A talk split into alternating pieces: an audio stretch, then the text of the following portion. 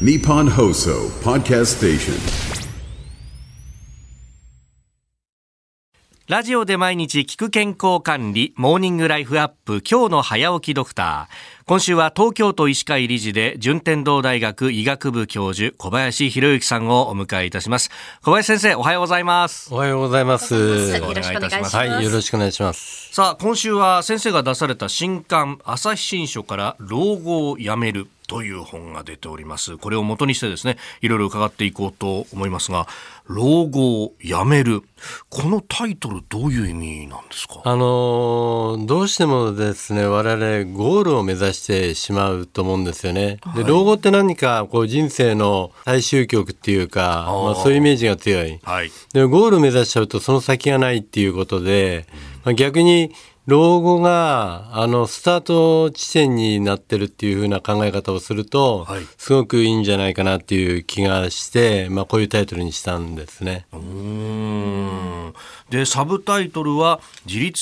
神経を整えて生涯現役」とはいいうふうに書いてあります。まあ、これあのどうしてもですね自律神経ってあの年齢とともにこう落ちてきてしまう、まあ、それ用にかまけて、もう任せているとやっぱり体調も落ちてきますしやる気も落ちてくるしっていうことなんで、まあ、それをもうどうにか持ち上げてあの若い時と同じような感覚でいけないかっていうことで、まあ、こういうタイトルになってるんですね。じゃあこの、まあ、ゴールというよりスタートするっていうのと、まあ、2つある意味車の両輪みたいなものなそうですね。もうやっぱりあの今からスタートっていうことになると、やる気っていうよりも希望が見えてきますよね。ゴールっていうと何かですね、もう終わった感がすごい強くて、はいなかなかそこから鞭を打ってですね、元気になるっていうのは難しいんじゃないかなっていう気がして、まあこういうふうなタイトルにしたっていうことですね。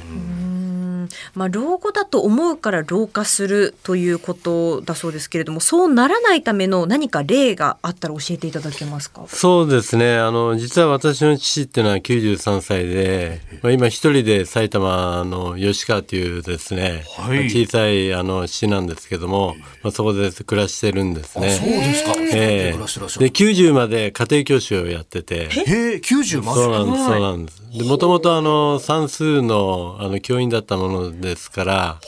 まあ、いろんなあの参考書を書いたりですね、まあそういうこともやってたんですけども、とにかく月に1回はこう吉川から出てきて、まあ、食事を一緒にとるんですけどフルコース全部食べるんですよ。はあ、そうですか。でそれでまた一人で帰ってって、まあ、一人で生活して一人であの買い物に行って料理を作ってっていう感じなんですね。これなぜかなって考えた時に、まあ、一つはやっぱりこう常に働いてる、でそれからあの教員だったもので字がうまいんですね。そうするとあのお寺のいろんな書くものありますよね。はいはい。まあ、神社とか、まあ、ああいうものをこう書いたりしてる。で手を使ってるんですね。